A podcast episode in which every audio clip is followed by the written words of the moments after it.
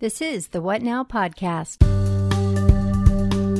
We often focus on the victim and we think this person is in an unfortunate situation. They're getting the short end of the stick because of what's happened. And then it's easy to become very critical of the perpetrator and to say, well, that person deserves no compassion, deserves no understanding because they did this terrible thing.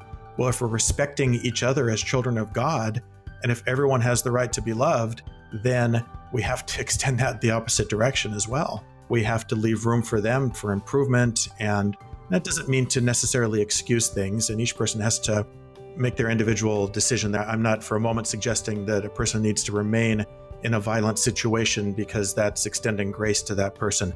Maybe the grace in that situation means you leave, you get yourself safe, but you don't bear a grudge for the rest of your life. There's always going to be room for grace. How that manifests in each different situation is going to be different. But when we get in this situation where we think that someone deserves no grace because of their behavior, then we've missed an important part of the gospel of Jesus Christ.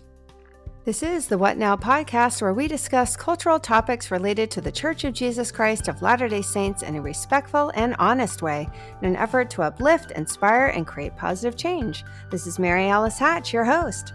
Join me as I speak with Dr. David Morgan, LDS psychologist and counselor, where we address several areas of unrighteous dominion, specifically physical, emotional, and ecclesiastical. Dr. Morgan shares his insights on the root of unrighteous dominion and how to manage it.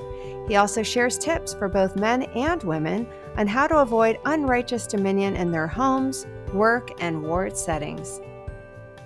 Today, I am here with Dr. David Morgan. We are going to be talking about unrighteous dominion. So, David, welcome back. Thank you, Mary Alice. I'm so glad to be back and talk about this topic. It's super important and relevant today. David did an incredible podcast with us about boundaries. So if you haven't listened to that one, go back in our podcast and listen to it. Dr. David Morgan, he did an incredible job on that. He's an LDS psychologist and counselor.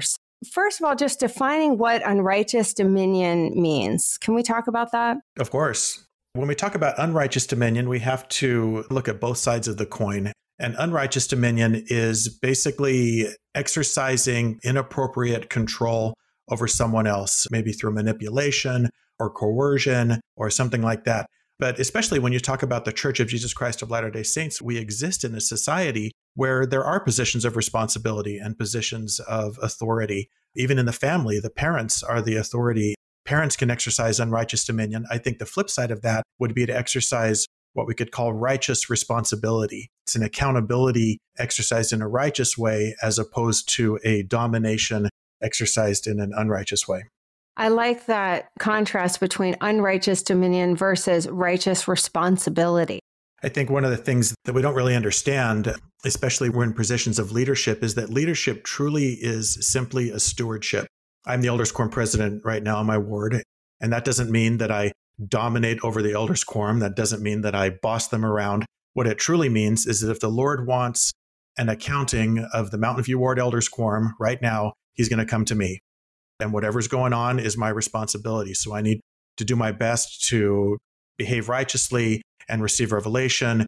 And I can make invitations and I can provide direction for the quorum, but it doesn't mean that I'm the boss. And there's just a real misunderstanding of priesthood and how that works. Although we've got some great information of that most recently, and some excellent books written on women in the priesthood and how priesthood authority and priesthood power goes across the genders the only thing that women don't have is priesthood office, but they have priesthood authority and they have priesthood power. And quite frankly, priesthood office is the least of those three because you can have office without having authority or power.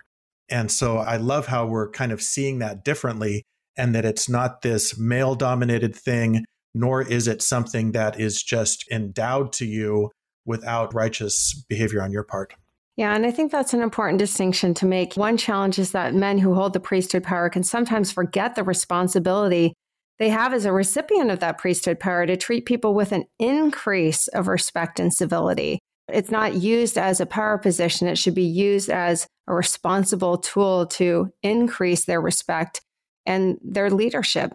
Absolutely. We follow the Savior's example, who was the ultimate authority. And even in cases where there was opportunity for him to condemn. He rarely did. In fact, there's one example in the entire New Testament where he condemns a specific individual by name, and it was Herod, and he calls him a fox, which was not a endearing term. And Herod was the one responsible for the Savior's cousin's execution, John the Baptist. All of his other condemnations, which he did have, were in the generic, and they were to the scribes and Pharisees, but never anyone specific. But he intervened specifically on multiple occasions to bless people. The woman taken in adultery, which is the, one of the most compassionate stories in the New Testament, and he had every right to condemn her, but he didn't.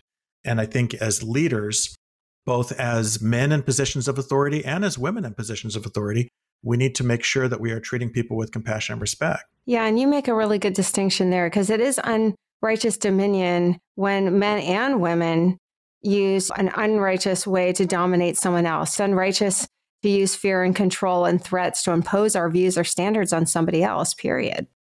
Absolutely. A Relief Society president has priesthood authority to preside over that Relief Society. She doesn't hold priesthood office, but she has authority given to her through the bishop to preside over that Relief Society. And inasmuch as she is righteous, she can have priesthood power as well in order to receive revelation and direct the affairs of the group that we're, that she's over. If she becomes overbearing or burdensome or critical or demanding or any of those sorts of things, then she's exercising unrighteous dominion as well. And I'm not trying to draw attention to that so much as I'm trying to say that unrighteous dominion is really no respecter of persons. Sometimes we think, oh, this is just when bishops and stake presidents get out of control. It's not just that. We have some unfortunate glaring examples of those situations, but it's any time that anyone is in a position of authority, they need to exercise that righteous responsibility over those stewardship form. Absolutely. And it was interesting in our recent conference, Elder Holland, he addressed this head on. I mean, he had a very powerful talk about unrighteous dominion, and he specifically addressed several areas of unrighteous dominion in his recent conference talk, specifically physical, emotional, and ecclesiastical. So I want to break those down and talk about those today. Absolutely. Yeah. To this point, we've been talking mostly about the ecclesiastical, but as a psychologist, I probably see much less of that than I see of the physical and emotional unrighteous dominion that, that in some families is just happening unchecked. And I think that if you talked to people worldwide, you'd probably find people here and there who probably felt they were on the receiving end of unrighteous dominion from their bishop or other church leader. But I bet you'd find a lot of people who said that they felt that they've been emotionally abused or physically abused by a spouse. Yeah, I mean, if someone isn't physically hurt, is it still considered domestic violence? Like throwing things. Some people, they'll punch a wall, they'll throw something. Well, domestic violence is, in some ways, it's a legal term and it can be defined by different jurisdictions in terms of what it actually entails. But if you're talking about just violence in the home, of course, it doesn't just have to be physical. In fact, most of the time, I can't imagine a situation where there would be physical violence without accompanying emotional violence. How would that happen? Someone punches you with a smile on their face, it just doesn't happen, right? There's always that subtext of, I'm doing this violence to you and I'm doing it to you for these reasons because I don't like you or you're unworthy or you've done something wrong or something like that. So there is always emotional violence associated with physical violence. And quite frankly, in my experience, the emotional is the most damaging. I've worked with people who have been the victims of domestic violence, both physical and emotional. And years later, they're coming, well, the broken arm or the busted eye socket or whatever it is has long since healed, but they still have the emotional scars. And which leads me to believe that that emotional abuse is far more significant than the physical abuse. Yeah, I agree with that. So, what are some examples of emotional abuse? Well, clearly things like insulting, there's active emotional abuse, insulting, what they call gaslighting, which is making fun of people in a very sarcastic way, yelling, screaming. Those things are good examples of that active emotional abuse. And then there's what I call passive emotional abuse, which is withholding affection, the silent treatment. I've known some married couples who will get into it and they won't talk to each other for weeks. I mean, they'll literally not talk to each other for weeks, which to me is so foreign just because I've been fortunate that I've enjoyed a lovely relationship with my wife for these almost 30 years. And I can't imagine going a day without talking to her. But to actively refuse to talk to someone, I think is emotionally abusive. Sarcasm is something we have to be extremely careful about. We think we're being clever. We have these backhanded compliments where we'll say, Oh, yeah, I love my wife a lot, and it'd be great if she'd get up early on Saturday mornings to help me out with stuff. And what kind of compliment is that? Making a nice dessert and then throwing a dollop of mud in the top of it before you serve it to someone doesn't make any sense. If you're going to compliment someone, compliment them. If you're going to criticize them, think twice before you say something. And then if you need to say it, then do it with love. But I just don't think of biting, hostile sarcasm is just thinly veiled emotional abuse. And there's far too much of it in society. Absolutely. And you see it all the time. I mean, people are sarcastic and more self deprecating, but when you're doing that to demean somebody else or embarrass somebody else in front of another person and you're being sarcastic at their expense, it's so damaging. It's so humiliating. And the silent treatment is brutal. I don't have that in my relationship. If anything, my husband loves to talk it out and have to talk and talk and talk. kind, of, kind, of, kind of makes you hope for the silent treatment every once like, okay, okay. but the silent treatment I have witnessed, and that is damaging to not recognize someone's voice, not recognize someone's existence is damaging. It's terrible. And the thing that is particularly bad about it is Satan is so clever with his temptations and his deceptions. Because so if you say, at least I'm not yelling at her, at least I'm not screaming at her, so I must be doing something better because I'm just not acknowledging her. And it's not better. It's just a different version of bad. It's just a different shade of black or gray or whatever it is. It's still ugly. And Satan tries to get us to feel like if we're not doing something that's active and aggressive, then somehow it's not as damaging. But it's the subtext and all of that is really damaging. If you give someone the cold shoulder, of course, yeah, you're not saying something to them, you're not talking to them, but they hear something every day. And what they hear is this person doesn't love me, this person doesn't value me. And if the recipient of that has any sort of existing self esteem or self confidence issues, just underscores those so much and reinforces that negative thinking. I get people come to me all the time and they say, I'm depressed and I can't figure out why until I talk with them for five minutes about their relationship. And I say, I can tell you exactly why you're depressed because these things are happening and you're getting this constant feed of negativity from this person, either through sarcasm or silence or aggressive negative talk. I mean, you hear those things 10 times a day there's no way you're going to be able to pull yourself out of that depression until you start counteracting that with alternative thoughts. Right. And what are some strategies for people who do struggle and they don't know how to express themselves when they have these situations and their way of dealing with it is the silent treatment or yelling or punching a wall or those are all inappropriate. So what would be some appropriate ways to deal with things that they struggle with in their relationships and their church callings and confrontations that they have? What are good ways to handle that? I would say that anyone listening to this that resonates with what we're talking about, if you are a yeller, a screamer, if there are holes in your walls, if you use the silent treatment as a method of managing marital conflict or relationship conflict, seriously go talk to someone about this, find a counselor and visit with someone about this because this is not right and it is damaging to relationships. I mean, individual solutions are going to vary from person to person. Usually, these sorts of things come from a deep seated feeling of inadequacy. And so they react to that with power and with control because they don't feel lovable themselves. Talking to someone about that and getting a better understanding of what's going on in your mind that is motivating this behavior is very, very good. The other thing is to really increase your spiritual connection with God through scripture study, through study of the words of the living church leaders. Part of the problem is that we almost always act in accordance with what we believe. The problem is that sometimes we don't believe things that are true, or our beliefs are inconsistent with the truth. And there's this gap between what we think is correct and what is actually correct. As we narrow that gap, our behavior typically improves the husband who yells at his wife, at some level, he feels it's okay to do that. He has to feel it's okay to do that. Otherwise, he wouldn't do it. But he feels it's okay to do that. So he needs to figure out how do I change that belief so that it becomes unacceptable to ever do that? And the greatest source of truth we have are scripture in both living and ancient prophets. And so as we read those things, then we start to, I'm not saying that you're going to find the answer right there in scripture and it's going to say, thou shalt not yell at thy wife, but you're going to learn about things. And as you get the spirit in greater measure in your life, then you start to get greater clarity when you have an urge to do something and the spirit can say, that's a bad idea. And then we can choose otherwise. So I know that's a generic answer, but the truth is that the problems in these situations are just extremely varied and people need individual solutions to their individual problem.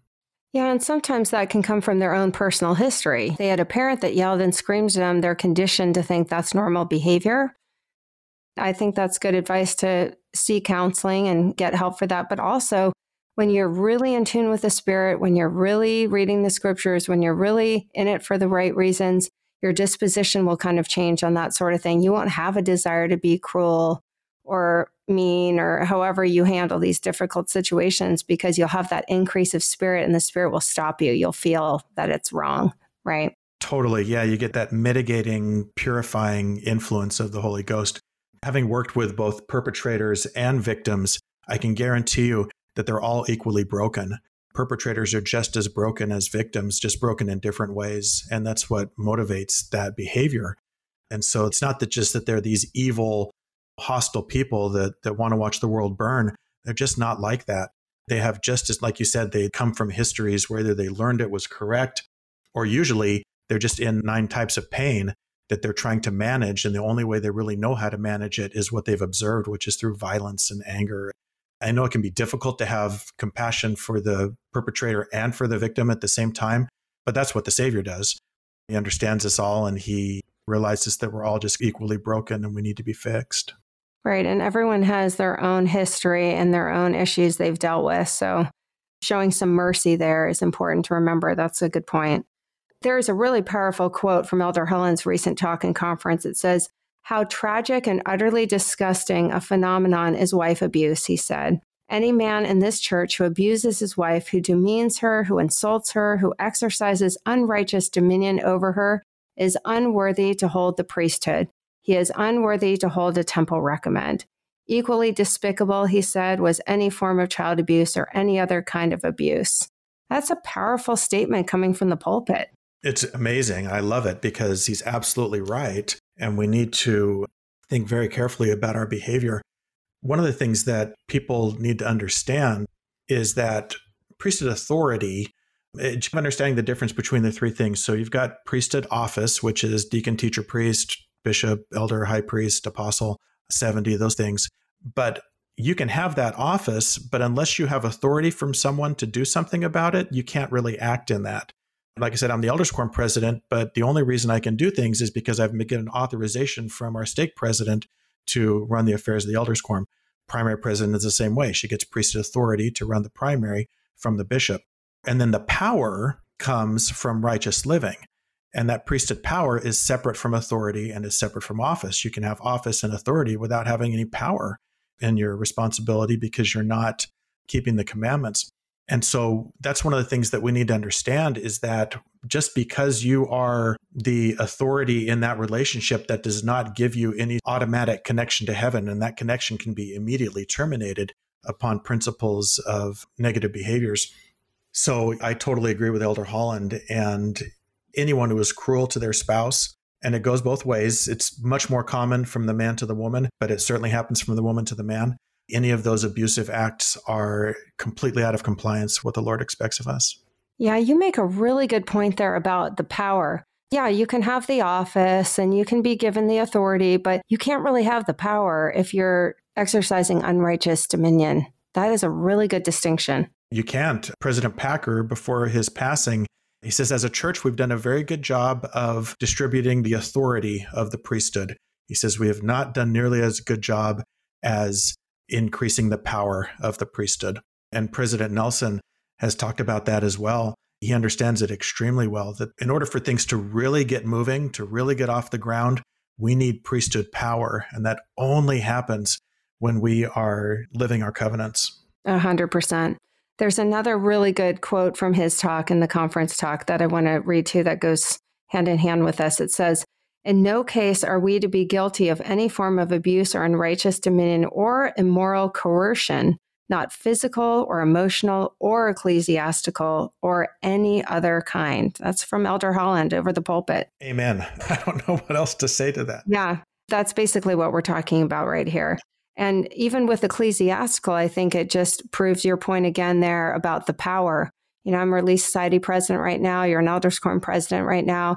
I feel way more in touch with the spirit in this calling because I need to. And when I do that, I feel more connected. I feel the power. I feel inspired to go visit certain people at certain times and certain moments. And it manifests itself once I get there. It is so amazing. The righteous power we're given when we're doing it in the right way. And I'm not trying to boast about that. I'm just saying it's humbling. Exactly. And the only reason that you are entitled to that power is because you are doing the things to for the Lord to bless you with it. And if you were to stop doing those things, if you decided that you'd done enough scripture reading for 2021 and church attendance and just stop doing all those things, you would still have priesthood authority. You'd still be the Relief Society president until you're released. But you wouldn't have the accompanying power that you currently experience because you've disconnected from that power source. That's really true. It's interesting because years ago, I was a young woman's president, and, you know, I thought about the young woman, but not much, my daughter. So once I got in that position, I started thinking about them all the time. I started worrying about them. I started praying about them. It's interesting how you get that increase of concern and love for the people that you're given the opportunity to minister over. And once I was released, I didn't really feel that anymore. It was interesting. Definite distinction. I feel that too. We had this woman in our ward give an incredible testimony last week about Christ being the shepherd and us being in the flock, and gave an example of a shepherd who was a different shepherd, not over that flock, trying to do this call sign for the sheep, and the sheep would not move. And then once their actual shepherd came and the words, at the minute they started out of his mouth, they immediately moved as a flock to follow him. It was interesting. We do have this responsibility as leaders of our groups if we're doing it right you don't have to force and browbeat people into doing things. If you treat them with love and respect, they'll want to follow, they'll feel the spirit of what you're trying to do. Well, and I love how the Savior in the New Testament, he talks so much about fishing and how the apostles were going to be fishers of men. And it was a, an analogy that was very familiar to them because many of them had a background in fishing.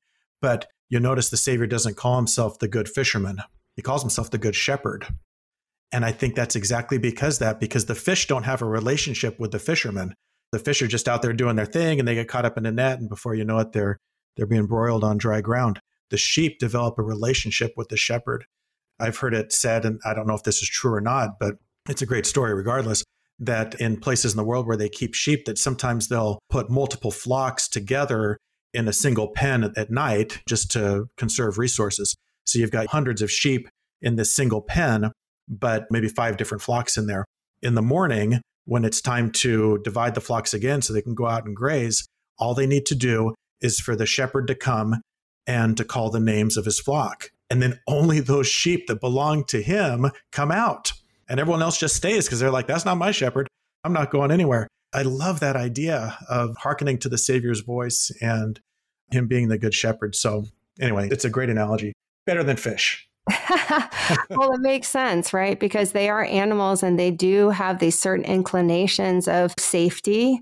They want to be safe, they want to be protected, and they know their shepherd is fighting off the lions, fighting off whatever animals are out there that could attack the sheep, right? Yeah, better than him being the good cat herder because uh, you know, if you've ever had a cat, you know they don't good listen. Luck with that. Yeah, exactly. Okay, so I like that. So, what should be the guiding principle for our actions? So respecting each other as children of God. We're all children of God. And if you really let that sink in and think that God cares about all of us the same, that's pretty powerful concept. It's an extremely powerful concept because it has application on both sides of the coin here. When you talk about people being affected by unrighteous dominion, physical, emotional, or ecclesiastical, like Elder Holland says, we often focus on the victim and we think this person is in an unfortunate situation. They're getting the short end of the stick because of what's happened. And, and then it's easy to become very critical of the perpetrator and to say, well, that person deserves no compassion, deserves no understanding because they did this terrible thing. Well, if we're respecting each other as children of God, and if everyone has the right to be loved, then we have to extend that the opposite direction as well.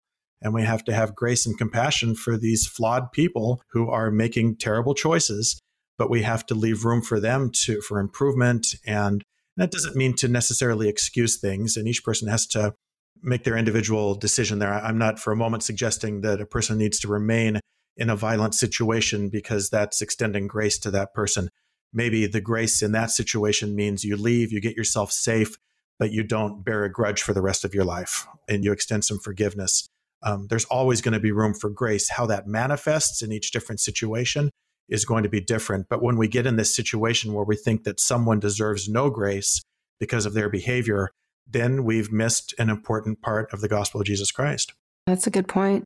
So I want to transition into some things Joseph Smith said in D&C 121. It talks a lot about unrighteous dominion.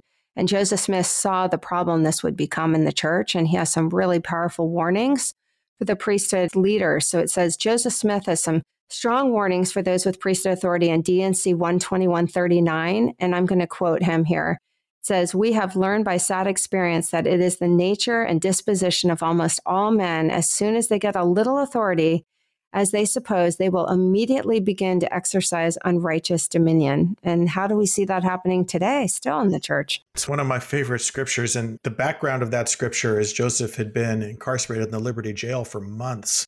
And he writes sections 121, 122, and 123, which are amazing, amazing sections that give Joseph great insight into the nature of his suffering and how the Lord still cares from him and the burdens that we all have to bear. This is after being months of having guards point guns in his faces and stuff like that. So I can see where he's coming from, from this thing, this little authority, as they suppose. But even to break down that scripture, it is the nature and disposition of almost all men. And Mary Alice, you and I talked about this before the podcast that I think that men is pretty typical in that. I think women tend to exercise less unrighteous dominion than men. It's certainly not absent in women, but I think it happens less. So it is the nature and disposition of almost all men. As soon as they get a little authority, so not a lot of authority, a little authority as they suppose. So even if I just think that I have a little authority, I don't even have to really have it. I just think that I've got a little bit of authority and then I immediately begin to exercise unrighteous dominion. I don't know if it's a power and control issue, if it's a lack of confidence issue. I can honestly say that in the individuals that I've known where I would say that they are prone to exercising unrighteous dominion, I would also describe them as lacking in confidence, lacking in self esteem, and just generally uncertain of themselves. Some of my favorite people, the friends I've been friends with for years that are on the opposite end of that spectrum, they're just completely genuine and understanding. They're not passive, but they are appropriately assertive, very kind they are just as secure as they can be in themselves. They really know who they are and what they're about. And I think that makes a big difference. We see that unrighteous dominion. Unfortunately, we see it at the ecclesiastical level. We talked about before, we definitely see it in homes, and it can happen from parents to children as well, becoming overbearing with your children, I see parents sometimes that say, This is great. I've got my child locked down so they can't get into any trouble. And I think I'll unlock the gate when they're 25 so they can go out and live their lives. I remember feeling like that as a parent many years ago. I don't feel like that anymore. It's important for our kids to learn and to grow and to break some eggs along the way. And that's why we have the Savior's atonement because it takes care of all that broken stuff. So we just need to be very, very careful and aware of our own behaviors, what we're doing, what we're saying, and think about is this me trying to control someone else? If you're trying to control someone else in any way, it's just not right. Yeah, I like your focus on self awareness too. Just taking a moment and being aware of what you're saying, aware of what you're doing and how you're acting. I love in D&C 12141, Joseph Smith continues, and he counsels priesthood holders on how they need to use their priesthood and I'm going to quote him here. It says, We have learned by sad experience that it is the nature and disposition of almost all men, as soon as they get a little authority as they suppose, they will immediately begin to exercise unrighteous dominion. So it's basically the same thing kindness and pure knowledge, which shall greatly enlarge the soul without hypocrisy and without guile. So I read 41 and 42. They're both incredible. And the only thing that I would suggest in that, you talked about priesthood holders. I would expand that to anyone who's acting under the authority of the priesthood, which includes women and men. because that's when he says no power or influence can or ought to be maintained by virtue of the priesthood. That's what he's talking about that priesthood power, that priesthood influence. And although the church is certainly the way that the priesthood government is structured, it's certainly heavier on the male side than it is on the female side. It's definitely blended. But I love the things he talks about that power, that connection happens through persuasion, long suffering, gentleness, meekness, love unfeigned. I think that's great. And how he says no power or influence can or ought to be maintained. So it's not just a question of whether you should or shouldn't, you can't. I mean, if you are exercising unrighteous dominion, you do not have priesthood power. And that actually goes back to verse 37. It says that, uh, well, in verse 36, that says that the rights of the priesthood are inseparably connected with the powers of heaven, and the powers of heaven cannot be controlled nor handled only upon the principles of righteousness. That they may be conferred upon us, it is true. So, yes, we can get priesthood authority. We can be called as bishops and Relief Society presidents and primary presidents and elders quorum presidents. But when we undertake to cover our sins, or to gratify our pride, our vain ambition, or to exercise control or compulsion upon the souls of the children of men in any degree of unrighteousness, behold, the heavens withdraw themselves, the Spirit of the Lord is grieved, and when it is withdrawn, amen to the priesthood or authority of that man. So it's like this lovely computer I have sitting in front of me that is working perfectly when we're doing this podcast. But if someone comes and unplugs that thing from the wall, it is over. Mm-hmm. This thing stops. And it doesn't matter how much I talk into this microphone, everything stops. And it is only because that electricity is running this thing that makes it work. And so in that case, we truly are the computer and priesthood power is the electricity coming through the wall socket. And the moment you, any of us, begin to cover our sins, gratify our pride, our vain ambition, or to exercise unrighteous dominion or compulsion over other people, it's just unplugging from the wall and it becomes instantly impotent. That is a great comparison. The electricity is the power, God's power. This has been an incredible podcast. I'll end with that because I think that's the crux of it all, right? What, how we can have the mantle, we can have the calling, but we're not going to have the power unless we're exercising righteous responsibility.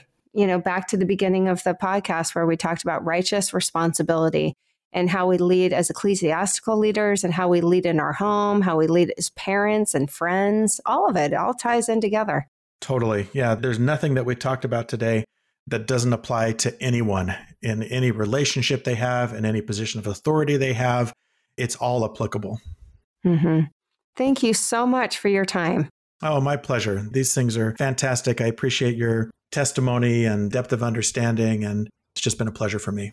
Well, I think it's going to help a lot of people. A lot of people in the church culture struggle with this. They just do. The unrighteous dominion has been a challenge for a lot of people, and a lot of people leave the church because of it. So that's why I felt really inspired to do a podcast about this today. So thank you so much for your insights and your time.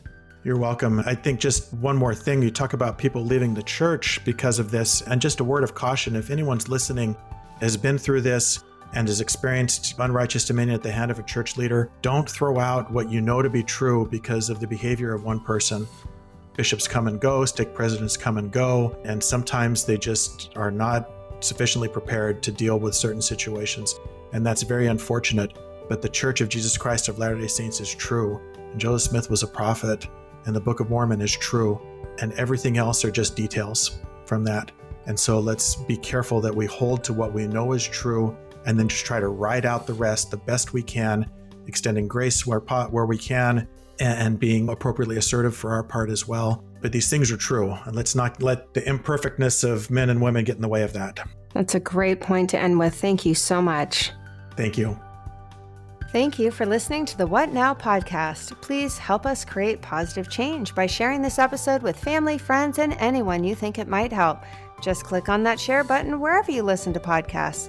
I invite you to follow us on Instagram at Podcast What Now. That's at Podcast What Now for daily inspirational messages and updates on all of our current podcasts.